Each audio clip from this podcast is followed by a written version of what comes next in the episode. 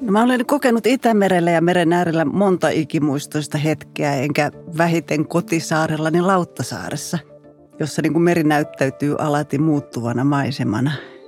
Siellä niin kuin aistii tämän meren voiman ja äärettömyyden joka päivä. Mutta yksi mieleenpainuva muisto tulee muutaman vuoden takaa Haapasaaresta itäiseltä Suomenlahdelta – Lähdin sinne hetken mielijohteesta elokuisena viikonloppuna ja varhain aamulla matkustin yhteysaluksella Haapasaareen, jossa mä yövyin siellä vanhassa koulussa.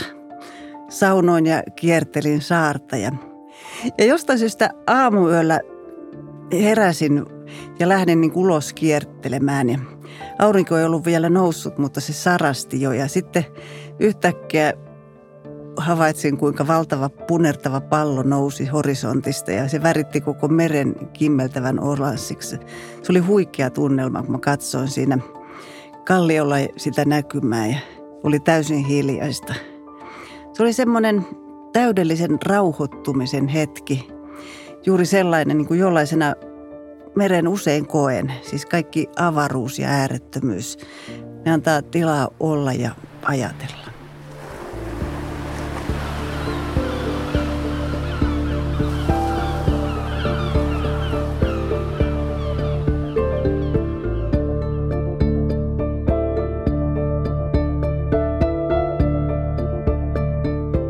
Tämä on minun Itämereni, Jon Nurmisen säätiön podcast.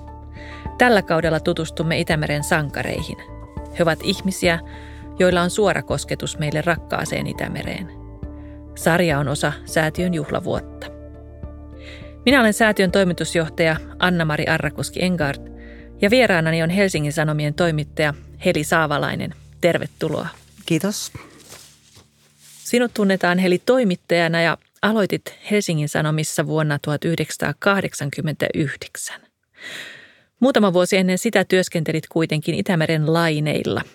Tarjoilit ja tiskasit astioita risteilylaivalla, näin olen ymmärtänyt. Ihastuitko jo silloin Itämereen? No kyllä se enimmäkseen oli työtä silloin siellä laivan sisäpuolella, mutta toki sitä merta tuli katsottua ja ihastuin siihen. Ja sieltä tuli semmoinen jännä kokemus, kun yhtenä yönä katselin merta ja se oli aivan huikaisevan hieno. Se oli semmoisen niin kuin värjäytynyt sateenkaaren väreihin.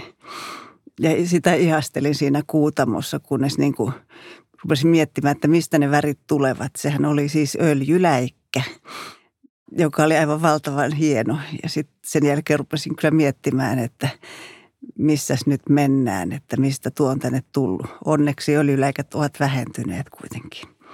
Aivan. Ja olet oikeassa siis, kauneutta niistä löytyy, mutta tota, soisi sen kauneuden pysyvän tankeissa niin sanotusti. Taustaltasi olet yhteiskuntatieteilijä ja olet opiskellut ympäristöpolitiikkaa, mutta et kuitenkaan biologiaa tai muuten luonnontieteitä. Kesä 1997 oli kuitenkin sinulle sysäys ympäristöteemojen pariin toimittajana. Mitä silloin tapahtui? No silloin kesällä 97 mä koin varsinaisen Itämeri-herätyksen. Se oli lämmin kesä, jonka myötä Itämeri nousi yhdeksi pääaiheeksi Helsingin Sanomissakin. Silloin Suomenlahti peittyi tämmöiseen vihreään haisevaan leväpuuroon, jollaista ei oltu aiemmin nähty. Ja paikoittain tämä sinileväpuuro oli kuin paksua maalia, jossa keppi pysyi pystyssä, kun se sinne tökkäsi. Ja sitten toimittajana aloin selvittää näitä poikkeuksellisten sinileväkukintojen syitä ja tein laajan juttusarjan Suomenlahdesta. Se herätti paljon huomiota, koska vastaavaa ei ollut aiemmin nähty. Silloin selvisi, että emme voi syyttää omien rannikkovesiemme kehnosta tilasta Venäjää tai Pietaria, vaan ne olivat ihan Suomen omaa aikaansaannosta. Ennen kaikkea maatalouden ravinnevalumat olivat syynä tähän valtavaan rehevöitymiseen – ja sitten sarjan päätösjuttu ilmestyi kesällä 1998 ja sen jutun voisi tänä päivänä julkaista miltei sellaisenaan. Sen otsikko oli, että meren puhdistuminen vie vuosia. Tuossa jutussa Suomenlahti-tutkija totesi, että ratkaisu on yksinkertainen. Päätöksiä pitää tehdä. Ei se kuormitus itsestään vähene. Jotain muuta pitää tehdä kuin toivoa kylmää kesää. Sitä on nyt kulunut yli 20 vuotta ja Itämeren huono tila on edelleen iso uutinen. Että paljon meillä on vielä tekemättä. Siinä olet oikeassa Heli, mutta voimmehan me kuitenkin varmasti yhteisesti todeta, että onneksi jotain on parantunut. Eli siellä se Suomenlahden itäinen osa on pysyvästi kirkkaampi johtuen sitten kuitenkin niistä Pietarin jäteveden puhdistamon tehostetusta fosforin poistosta ja sitten toki siitä valtavan isosta Laukaanjoen kipsitehtaan valumasta, johon mennään myöhemmin. Joo, toki siis paljon on tapahtunut, että tämä ravinnekuormitus on vähentynyt reilusti koko Itämerellä ja juuri eniten Suomenlahdella ja Itäisellä Suomenlahdella. Ja sitten miettii, että Pietarin valtava jätevesiremontti on valmis. Ja Suomessa kaupunkien jäteveden puhdistus ja teollisuuden jätevesien puhdistus on hyvällä tolalla. Että paljon on tapahtunut. Ympäristömyrkkyjen pitoisuudet esimerkiksi silakoissa on vähentynyt reilusti. Totta, mutta siinä on oikeassa kyllä, että otsikko toimisi erinomaisen hyvin vieläkin. Maataloudessa meillä on vielä se jättiurakka edessä tai hyvä alku on saatu aikaiseksi peltojen kipsikäsittelyllä ja, ja sillä, että me ollaan ymmärretty se, että maanviljelyssä pitää toisiin keinoihin ryhtyä ja ennen kaikkea, että meidän kaikkien pitäisi tehdä jonkinnäköinen ruokaremontti. Mutta mennään hetkeksi vielä tähän sun uraan toimittajana ja, ja, tuota, ja kun miettii toimittajia, niin usein törmää ihmisiin, joilla on halu tehdä muutoksia tai saada aikaan muutoksia yhteiskunnassa. Onko sulla vastaavia haaveita maailmanparannuksesta tai onko ne ollut syynä tähän toimittajan ammatin valintaan? No kyllä yksi syy siihen, että olen toimittaja, on semmoinen pyrkimys parantaa maailmaa. Ei julistaa mitään, vaan tuoda esiin epäkohtia ja etsiä ratkaisuja ja välittää siis tietoa asioiden tilasta. Sitten toimittajana mä oon ollut tosiaan päälle 30 vuotta ja Itämertäkin on seurannut yli 20 vuotta, niin olen samalla havainnut, että ympäristöasiat on siis mitä suurimmassa määrin taloutta ja politiikkaa. Mm. Että ei mitään viherpiperrystä, vaan ihan isoja uutisia. Ja kyllä mä koen, että mä oon pystynyt vaikuttamaankin asioihin nostamalla tämmöisiä ympäristöteemoja esiin. Vuonna 2021 sinulle myönnettiin tai nimenomaan ekosäätiö myönsi sinulle Pekka Kuusi ympäristöpalkinnon ja se tuli ansioituneesta ympäristötietoisuuden ja vastuullisuuden herättämisestä. Muistan myös meidän hyvän yhteistön jo taisi olla vuonna 2017, kun julkaisimme sen yhdessä tehdyn Itämerin laskurin, jossa oli niin Helsingin Sanomat kuin ympäristöministeriö, maa- ja metsätalousministeriö, Jon Nurmisen säätiö ja molemmat meidän tutkimuskeskukset, Suomen ympäristökeskus ja luonnonvarakeskus. Ja siinä tämä laskuri kertoo meidän Itämeri jalanjälkeen, eli kuinka, kuinka paljon rehevöittävää ja levien kasvua aiheuttavaa fosforia ja typpeä ihmisen toimesta päätyy Itämereen. Voin väittää, että se oli paitsi hyvin mielenkiintoinen prosessi, niin, niin sen laskurin avulla voi vaikuttaa ihmisen valintoihin aika paljon – Muistatko, mikä no. erityinen asia siellä nousi sitten sen laskurin työ valmistuttuani esille? No kyllä ruoantuotanto nousi siinä vahvasti esille. Ja nimenomaan se, että ihminen voi vaikuttaa omaan Itämeri-jalanjälkeensä ruokavalion avulla, eli vähentämällä punaisen lihan käyttöä ja muun muassa lisäämällä kotimaisen villikalan syöntiä – että se nousi siinä hyvin vahvasti esiin. Ja tota, se, mikä oli yllättävä minusta, on se, että ruoantuotannon ympäristövaikutuksista ei edelleenkään puhuta tarpeeksi. Niitä on, niistä on hyvin vaikea keskustella ja saada aikaan hedelmällistä vuoropuhelua. Et seurauksena on usein uhriutuminen ja syyllistyminen.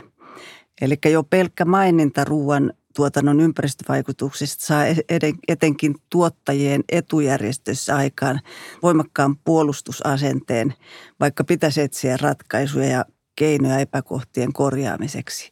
Että sillä tavalla kävi tässä Itämerilaskurissakin, joka kyseenalaistettiin maataloustuottajia syyllistävänä voimakkaasti, vaikka kyse oli ihan vahvasti tutkimuksesta. Näin on. Ja minusta siitä hienosta mahdollisuudesta, että jokainen meistä voi nähdä sen oman elämäntapansa merkityksen mereen ja sitten toisaalta vesistöihin paikkakunnasta riippuen. Kyllä. Muistan tuon keskustelun hyvin ja se on ihmeellistä ja valitettavaa semmoinen puolien valinta, kun yhteisesti ollaan kaikki eri tahot parantamassa maailmaa tai etsimässä sitä parempaa vaihtoehtoa. Meilläkin säätiössä monessa hankkeessa on erinomaisen loistavia maanviljelijöitä, jotka ovat kiinnostuneita ja halukkaita tekemään asioita toisin. Ympäristöä vähemmän kuormittavalla tavalla –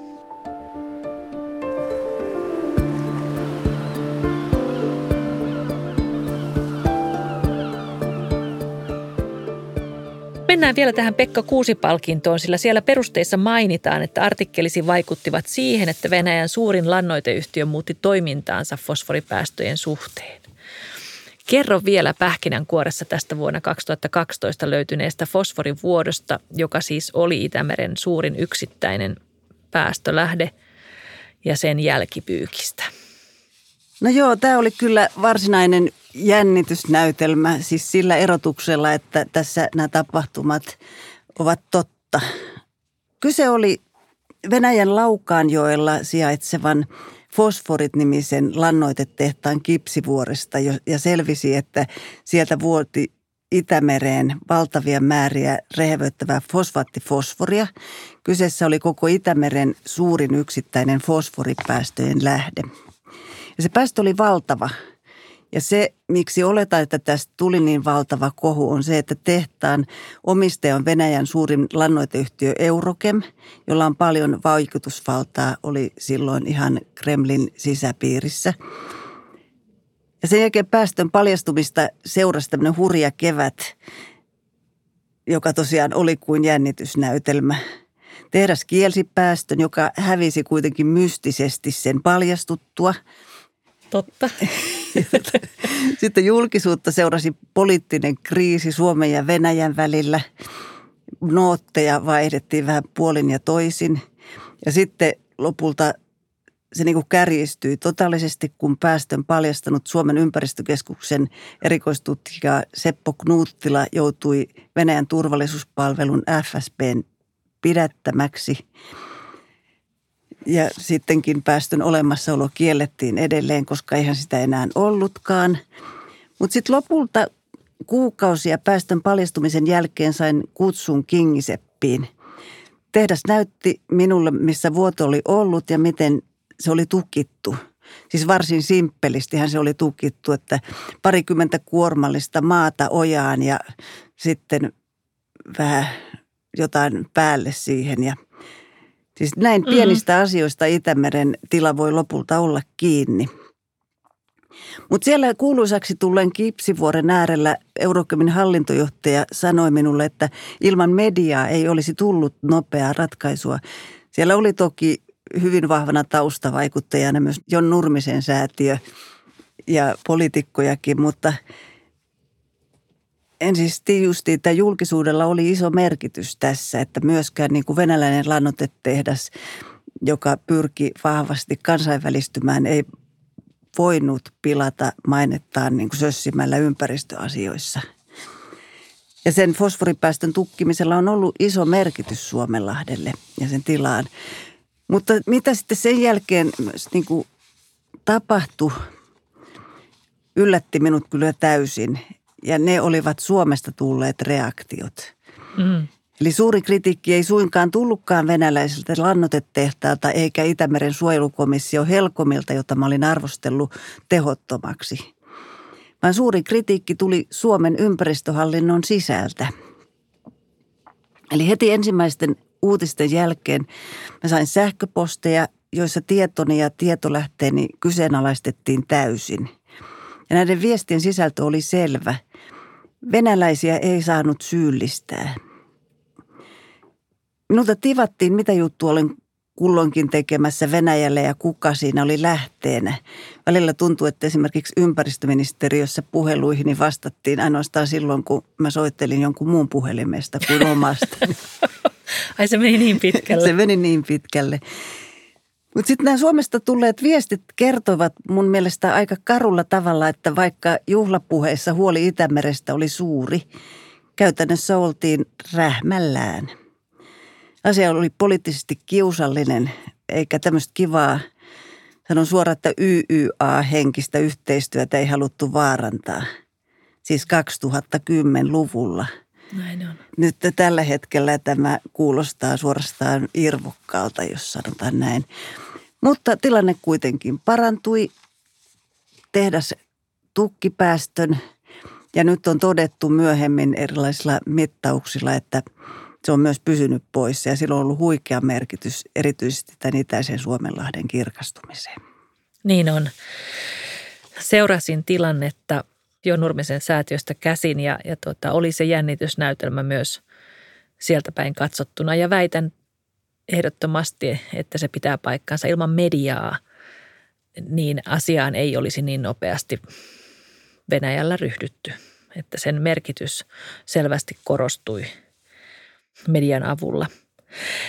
Kingisepistä tulee mieleen toinen asia, mikä minusta liittyy sinun työhösi toimittajana, ainakin siihen puoleen, minkä minä tunnen. Eli silloin, kun olet tehnyt näitä ympäristöjuttuja ja Itämeri-juttuja, niin olet myös erittäin rohkea ja, ja tota, otat välillä riskejä, joihin moni muu ei ehkä ryhtyisi. Muistan, muistan toisen Kingiseppiin liittyneen matkan, yhteisen junamatkan äh, Pietariin ja sieltä sitten lähdimme Kingisepin jätevesilaitoksen tehostettua fosforin poistoa avaamaan. Matkalla oli pysähdys samaisella fosforitehtaalla tarkastamassa vieläkö pato pitää. Mutta tällä junamatkalla paljastui juuri joku sellainen rohkeus, että voiko olla. Sulla on usein tällainen vesipullo matkassa vedenmittausta varten, oli kyse sitten Venäjästä tai Puolasta tai muista maista. Kuinka usein olet ottanut tämmöisiä riskejä, joissa haluat varmistaa, että mikä on se tilanne vielä? No muutamia kertoja. on se näytteenoton ja vesipullot ovat olleet mukana paitsi Venäjällä myös Valko-Venäjällä ja tosiaan niin kuin Puolassa. Eli Laukajoen tapahtumien jälkeen selvisi pian, että tämmöisiä vastaavia kipsivuoria on muuallakin, mm-hmm. esimerkiksi Puolassa. Ja sitten asiat ja selvitykset kuitenkin ainakin näin toimittajan näkökulmasta etenevät niin kuin tuskallisen hitaasti. Joten sitten päätin itse vähän auttaa asioita ja lähdin ottamaan asioista selvää sinne Puolaan. Lähdin näytteenottimen ja näytepullojen kanssa Gdanskiin, siellä sijaitsevan Fosfory-nimisen tota, e, tehtaan entisen jätekipsivuoren ympäristöön. Totta kai mä tiesin, mihin mä olen menossa, että ei kukaan toimittaja lähde vesipullojen kanssa vieraaseen maahan suinpäin Joo. ompimaan. Että olin ottanut selvää, että sieltä saattaisi ehkä löytyä jotain. Niin vesinäytteiden perusteella selvisi, että tästä kipsivuoresta vuotaa valtavia määriä rehevöittävää fosfaattifosforia viereiseen kuollut Veiksel-nimiseen jokeen ja sieltä kautta edelleen Suomenlahteen. Et mä tein tästä skuuppijutun ja siitähän nousi sitten melkoinen kohu taaskin. Eli reaktio oli tuttu kuitenkin, että Puola mm-hmm. kiisti päästön. Kyllä. Ja sitten se kuitenkin varmistui Puolan ja Suomen yhteisen näytteenoton yhteydessä. Sitten seurasi semmoinen hyvin monimutkainen vääntö Itämeren suojelukomissio Helkomissa. Ja välillä se myönnettiin ja sitten se taas kiistettiin ja sitten välillä tuntui, että se niin kuin vaan unohdettiin, koska Puola ei lopulta virallisesti kuitenkaan myöntänyt sitä. Eli ongelma ei ole edelleenkään poistunut, sitä päästöä ei ole tukittu. Ja sen olen todennut useammallakin myöhemmällä näytteenottomatkalla, niin eli siellä on edelleenkin hyvin korkeat fosforipitoisuudet siellä jokivedessä. Ja taas niin kuin kerran tuli mieleen se, että kansainvälinen yhteistyö ei aina olekaan väline ongelmien ratkaisemiseksi, vaan niin kuin poliittinen tavoite sinänsä. Mm. Minusta hassuinta oli niin kuin tässä koko episodissa tämmöinen Helkomin kokous Gdanskista – minut oli kutsuttu sinne lehdistötilaisuuteen ja tutustumaan niin kuin kipsivuoreen näiden Helkomien edustajien kanssa ja siellä oli myös puolalaismediaa. Sitten mä yhtäkkiä huomasin seisovani siellä kipsivuoren päällä ja antamassa haastatteluja Puolan televisiolle siitä, että miksi tämä asia nyt suomalaisille on niin tärkeä. Eli se olikin niin kuin uutinen, että suomalaiset on nostanut tämmöisen jonkun oudon jutun esille. Sitten koitin, tai yritin kovasti selittää, että, että Itämeri on niin kuin ihan tämmöinen yhteinen, että nämä ravinteet virtaa ehkä niin kuin meillekin päin, että kyllä me ollaan kiinnostuneita siitä, mitä muissa maissa tapahtuu. Mutta siellä olisi edelleen yksi paikka, johon pitäisi puuttua. Kyllä. Ja täytyy sanoa, että näiden erinäköisten näytteiden arvo on, on suuri, koska tutkimuslaitoksethan ei voi tuloksia tehdä, jos ei kukaan mitään näytteitä anna. Ja hattua nostan tälle rohkeudelle, tai pitäisikö sanoa suorastaan uhkarohkeudelle. No en tiedä, mitä se on. Minkä arvosanan antaisit suomalaiselle ympäristöjournalismille? Onko sitä riittävästi? Onko sillä oikea painoarvo?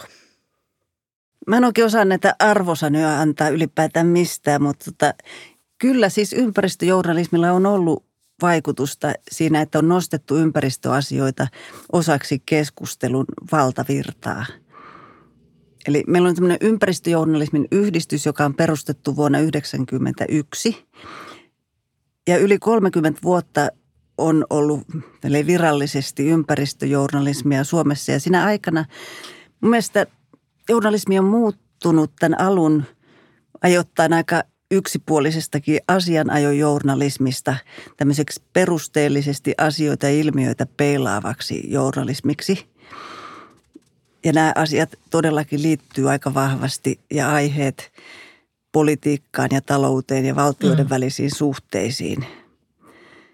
Ja tota, nykyisin kyllä väitän, että ympäristöasioita käsitellään mediassa aika lailla samalla tavalla kuin muitakin aiheita – Varsinkin ilmastonmuutos on lyönyt itsensä läpi yhteiskunnan eri kerroksissa. Itämeren suojelua ei vastusta kukaan, Joo. ainakaan julkisesti. Mutta luontokato on vielä semmoinen, joka ei oikein ole lyönyt itseään läpi.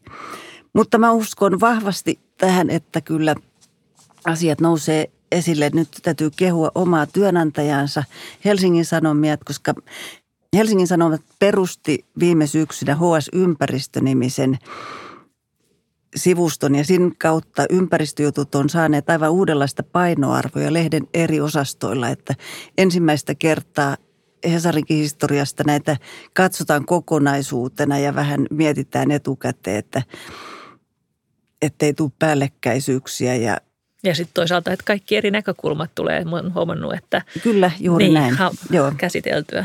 Mm.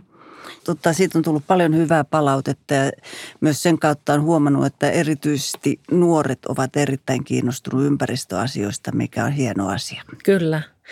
Ja olet oikeassa siinä Heli, että tuo, tosiaan että se ympäristöjournalismi tai ympäristöasiat oli vielä 30 ja 40 vuotta sitten ihan niin kuin tiettyjen ihmisten harrastuksen omainen kiinnostuksen aihe. Ja nyt on ymmärretty, että ympäristöstä on kiinni – oikeastaan niin kuin vahvasti tulevaisuus. Ja sitten toisaalta on ymmärretty se minusta uusi asia, että ihmisen hyvinvointi lepää vahvasti ympäristön ja kulttuurin varassa, että kumpaakaan me emme voi menettää. Että on ollut mielenkiintoinen aika siinäkin näkökulmassa. Aivan. Mitkä ovat mielestäsi juuri nyt tärkeitä teemoja pitää esillä ympäristöjournalismissa? Tuossa mainitsit jo tuon luontokadon, joka vielä kaipaa selvästi läpimenoa – Joo, ja mä kaipaan edelleen myös niin kuin lisää tämmöistä läpileikkaavuutta niin kuin kaikkiin aihepiiriin. Eli jokaisen toimittajan on otettava ympäristöasiat huomioon riippumatta siitä, oletko taloustoimittaja tai politiikan mm. toimittaja tai vaikkapa urheilutoimittaja. Aivan. Että kaikkea vaikuttaa, että jos miettii, no urheiluhan varsinkin tarviurheiluun ilmastonmuutos tulee vaikuttaa melkoisesti. Kyllä. Ja jopa semmoinen urheilulaji kuten jalkapallo, josta on tullut niin suosittu Suomessa ja, ja, tota, ja kenttiä on nyt parannettu. Tekonurmikenttiä on Suomessa paljon enemmän kuin aikaisemmin ja siellä on se ihana pieni musta, mikä meidänkin tota, junioreiden kengissä kotiin kävelee, niin niin Siinä on ollaan me... heti tässä niin kuin ympäristöasioissa, että mihin se muovi katoaa sieltä tekonurmikentiltä. Niin, siellä on paljon mikromuovia, jotka ajan myötä huuhtoutuu mereen. Ja sitten mun mielestä tarvitaan myös tätä paljon parjattua herättelyä siitä, mihin maailma on menossa ja mitä kansalaiset voivat niin kuin osaltaan tehdä tämän asian korjaamiseksi. Että sitä me yritetään myös tämän HS-ympäristön piirissä tehdä. Kyllä. Ja nimenomaan sitä herättelyä minusta on ollut hyvä tapa, semmoista herättelyä, että se on informaation kautta, ei sen syyllistämisen, vaan että, että tuodaan niitä vaihtoehtoja ja osoitetaan sitä uutta tietoa helpolla tavalla, jolloin jokaiselle jää se valinta, valinta tehtäväksi.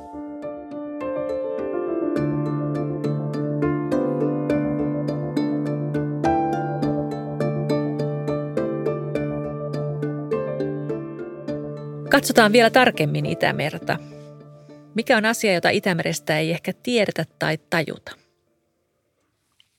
No jaa, ehkä minäkään olen vielä tajunnut sitä. Mitä sinä et ole tajunnut? ehkä ei kuitenkaan Suomessa vielä kunnolla sisäistetä sitä, että meri on kaikille yhteinen ja että me voidaan kaikki vaikuttaa sen tilaan.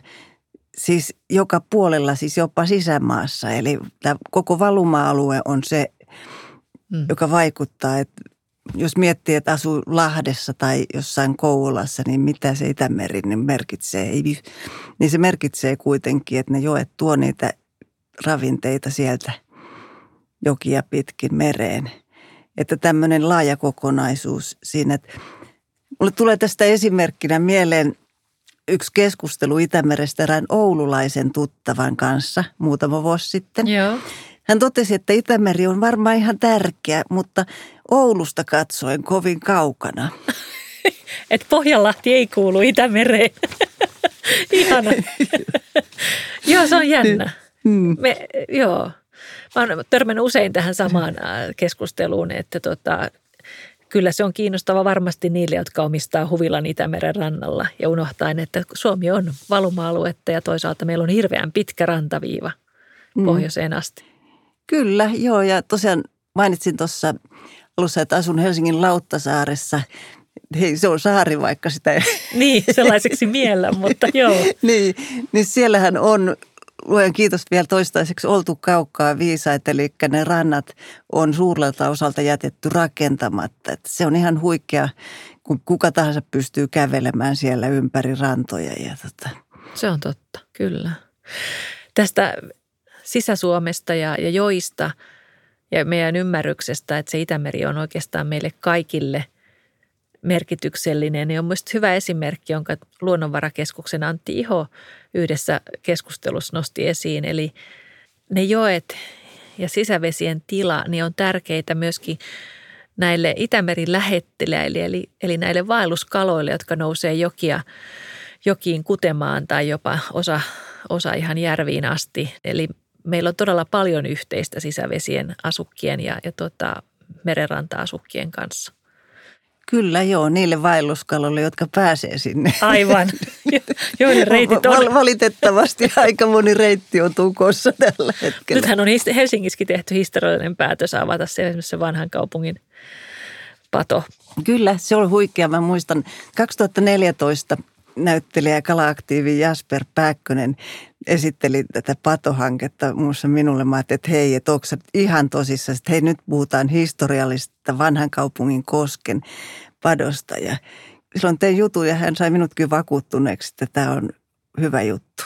Aivan. ja sehän on Helsingfors. Se on todella. Ja, ja hetki siihen on mennyt, mutta, mutta nyt ollaan siinä pisteessä, että tämä historiallinen päätös on tehty ja mä uskon, että ratkaisusta tulee varmaan ihan hyvä. Mihin asioihin Itämerellä pitäisi nyt kiinnittää huomiota, mistä ei puhuta tarpeeksi tai mitä mediasta puuttuu? No se tässä tulikin jo aika lailla, että puhuttiin ensin ruoantuotannon ympäristövaikutuksista ei puhuta edelleenkään mun mielestä tarpeeksi. Joo. Ja siitä on vaikea keskustella ja siitä tulee helposti tämmöinen eipäs juupas, tämmöinen syyttely, syyllistämiskeskustelu, mitä se ei suinkaan saisi olla. Aivan. Et, tuota, siitä voisi suoda vielä lisää keskustelua. Mitä ajattelet Itämeren tilasta? Suhtaudutko luottavaisesti sen tulevaisuuteen? No tutkijoiden mukaan Itämeri voidaan pelastaa, jos riittää tahtoa sen pelastamiseen. Et se edellyttää äärimmäistä sitoutumista kaikilta rantavaltioilta. Mutta meren toipuminen vuosikymmenten rasituksista vie kuitenkin aikaa. Ja sitten taas ilmastonmuutos mutkistaa asioita lisää, lisää muun muassa talvisateita ja sulilta pelloilta valuu enemmän ravinteita mereen. Että nämä on kaikki semmoisia asioita, jotka eivät suinkaan niin kuin helpota näiden asioiden kuntoon saattamista. Et vaikka se on mahdollista, mutta edelleen niin kuin maata tuleva ravinnekuormitus on meren sietokykyyn nähden liian suuri. Näin on. Eikä Suomen omat päästöt, ne ei ole edelleenkään vähentyneet, siis 2000-luvulla juuri ollenkaan. Maatalouden päästö on vaikea saada kuriin, mutta siihen nyt pitäisi pystyä keskittymään kyllä entistä voimakkaammin. Olen aivan samaa mieltä, varsinkin kun meillä on nyt jo Suomessakin innovoituja keinoja, jotka on ihan isoissa peltomittalan piloteissa hyväksi todettu, niin meidän pitäisi ottaa vahvemmin tämmöisiä omia kotimaisia keinoja käyttöön. Varsinkin kun meillä on ollut Suomenlahden rannat, meillä on saaristomeri niin kuin todella huonossa kunnossa ja nyt Selkämerellä on ensimmäinen, viime vuonna ensimmäinen tilanne, jossa näkyy jo rehevöitymisen jälkiä. Me emme halua, että se tila jatkuu sinne pohjoiseen ja vielä puhtaaseen perämereen ja Pohjanlahteen. Eli sitten oululaiset kyllä muistaisivat, että he ovat Itämeren rannalla, jos siitäkin tulee vihreä. Mikä on Heli sinun Itämeri-vinkkisi? Missä kuulijan kannattaisi käydä? Mua kiehtoo tämä Itämeren vuoden kierto. Eli Itämeri ei ole pelkkää kesää. Se näyttää niin kuin huikeat voimansa syksyllä ja on niin kuin täysin erilainen talvella kuin nyt keväällä. Nyt keväällä rannat on täynnä uutta elämää ja se on ihan huikeeta, mutta sitten syksy on niin kuin täysin erilainen. Siinä tulee itselleen semmoinen olo, että kuinka pieni sitä oikeasti onkaan, että kuinka valtava voima meillä on tuossa vieressä. Että mm. Miten me ollaankaan, ihminen on onnistunut pilaamaan – isoja asioita pienessä ajassa, että ehkä se voima tulee sieltä vielä takaisin. Mitä haluaisit merellä kokea? Mä haluaisin kokea kirkkaat vedet ja puhtaat rannat. Ihana toive. Niin minäkin. Kiitos Heli. Oli oikein ihana keskustella kanssasi tässä tai kuunnella sun ajatuksia. Kiitos paljon. Tämä oli minun Itämereni, Jon Nurmisen säätiön podcast. Lisää jaksoja löydät esimerkiksi Jon Nurmisen säätiön verkkosivuilta www.jonnurmisensaatio.fi.